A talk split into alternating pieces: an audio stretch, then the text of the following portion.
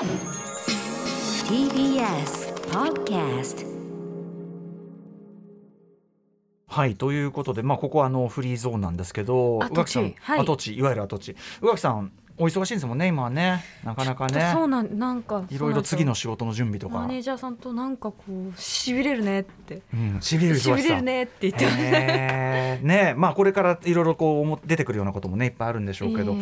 私もねなんかねそんなお前ごときがってことなんだけどね。あの誰もそんなことい。やいや言ってないあのねあの僕の場合のやっぱ忙しいの最大のやっぱ引っかかりはやっぱ歌詞書きなんですよ。ライムスターとしての。生み出すそうですね。結局そのいろいろこうなんか番組用に準備したりするのはある意味頑張ればできるけど、うん。まあね創作だけはちょっと頑張ればできるとも限んないっていうかわかります。そうしかもそのなんかこう一定のラインみたいのがあるじゃないですか自分の中で、はいはい。こうこれこんぐらい別にできるけどこれじゃちょっと出せないとか。恥ずかしいわとかなっちゃいそうそうそう。で僕も、まあ、キャリアが長い分、ん。あこれはもう前もやったなとかあこの言葉遣いも前もやったなまあ、同じだからダメということもないんだけど、うん。なんかそのありなしのジャッジは間違いなく、まあ、ちょっと高くなるわけですよ以前よりは、はいはいだからそんなこんなでねやっぱ書くのが遅くって前から遅いのに、若い時から遅いのねちなみに俺。あの年取ったから遅いわけじゃないんだけどまあなかなか大変ででこう歌詞書きをするわけですよ。はい。で大体こう例えば宇垣さんって発想こうなんかこう何かこう自分から例えば原稿を書く時とかに、はい。発想する時のこうセッティングってあります、発想する時のセッティング、うん、こうなんか、まあ、作品を作る、まあ、原稿を書くでもいいですけど、はい。なんか思いつかないなっていう時にどまずどどこでこうお仕事ってされてるんですか？まあ、基本的にリビングの机の上で、はあい、リビングの机。ねじゃあそこでこうパソコンをパソコン開いて。えだからパソコンのまず前にまずノート開く、う。んあノートなんだ。書くことを決め書くみたいな。あやっぱそういうちょっと構想図みたいなのがあるんですね。あの設計図だけ書いたら、うんうんうん。あとは書くだけでパソコンに行くみたいな感じですね。せ設計図のところまでにその頭の中でずっと考えてるところも一応ありますよね。ありますあります。うん、考えててその形をとりあえずメモしてみたいな。なるほどね、僕の場合も歌詞のってやっぱり歌うわけだから、うん。そのなんていうのかな。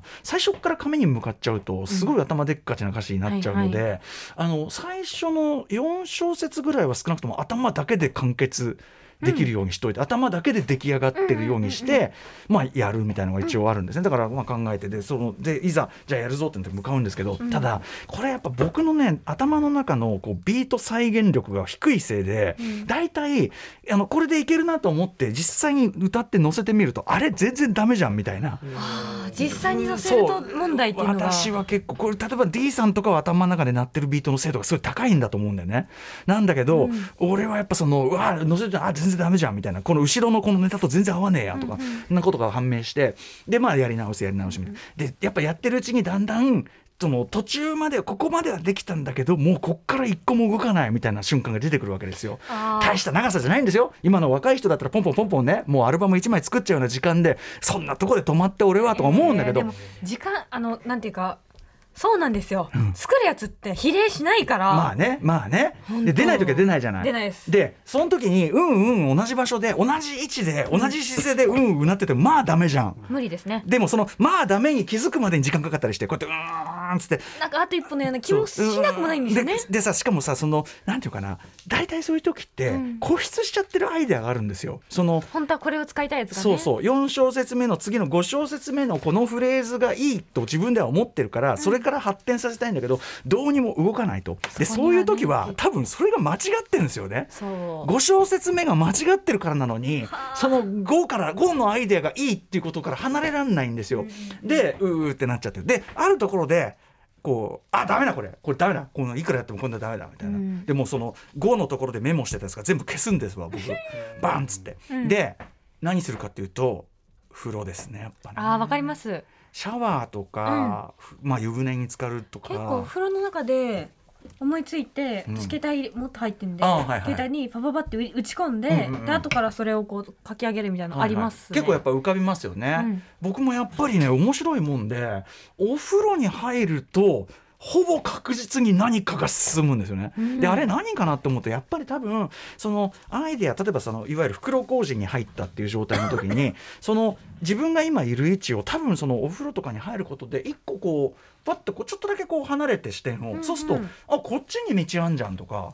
なんか気づくんですよね。ああなんかさっきからずーっとこっちだこっちだって思ってたけどこっち側ちょっともうちょっと戻ってこっち側行けばあの道あんじゃんみたいなことに、はい。はいなんかちょっと気づく。まあやっぱちょっと肩の力抜いて俯瞰的に見れるみたいなそういう瞬間があるんだと思うんですけど、だから風呂入ると確実に進むっていうジンクスが一個あるわけ。ジンクスっていうかまあ効果があるわけですよ。ところがさ一日そう何度も風呂入ってらんねえじゃん、もう毎回こう風呂にねそうもいかないから。私それ毎回多分これは血流だと思ってうん散歩してます。あ歩くのもいいって言われますね、うん。歩くのもいいただ問題はこうね歩いてるとおおなんつってねこう看板なんか見てね看板読み上げたりなんかしてるとあの 気づいたらもう看板読み上げて終わっちゃったみたいなね。散歩が楽しいってなりますよね。単純に楽しい。まあでもそれはいいんだけどね。気分転換ってそういうことが全然いいんだけど、でねその何度もお風呂入るわけにいかねえよなんて言ってましたけど、あのー 石岡英子さん、はい。まあ、前にあの展覧会をね現代美術館かうんでやってて、あのアートディレクター石岡英子さんの展覧会すごく良かったっつってね宇垣さんも行かれてあったじゃないですか。最高でした。石岡英子さんもやっぱりそのアイデアに詰まったと、まあ、そもそもあの人もやっぱアイデアに詰まるんだと、うん。でアイデアに詰ま繊って詰まった時はそのお風呂に入るっていうことルーティンだったみたいなんですよ石岡さんも。だからでそんな一日に何度もね入れないですよなんて思うけども、あの石岡さんもそのあのか川尻さんっていう川尻良一さんっていうあの,、はいはい。あの本書かれた方はい。と対談した時に、い、や僕もねあそうなんだお風呂入る僕もそうですけど一日にそんな何度も風呂入れないじゃないですか、うん。石岡さんもやっぱその何度も風呂入ってた何度も風呂入ってたみたいなあ。もう何度も入るしかねえ。だから一緒でその何度も入って何度も入って終わる一日もあったようですというようなだから ただ体が綺麗になって終わった一日。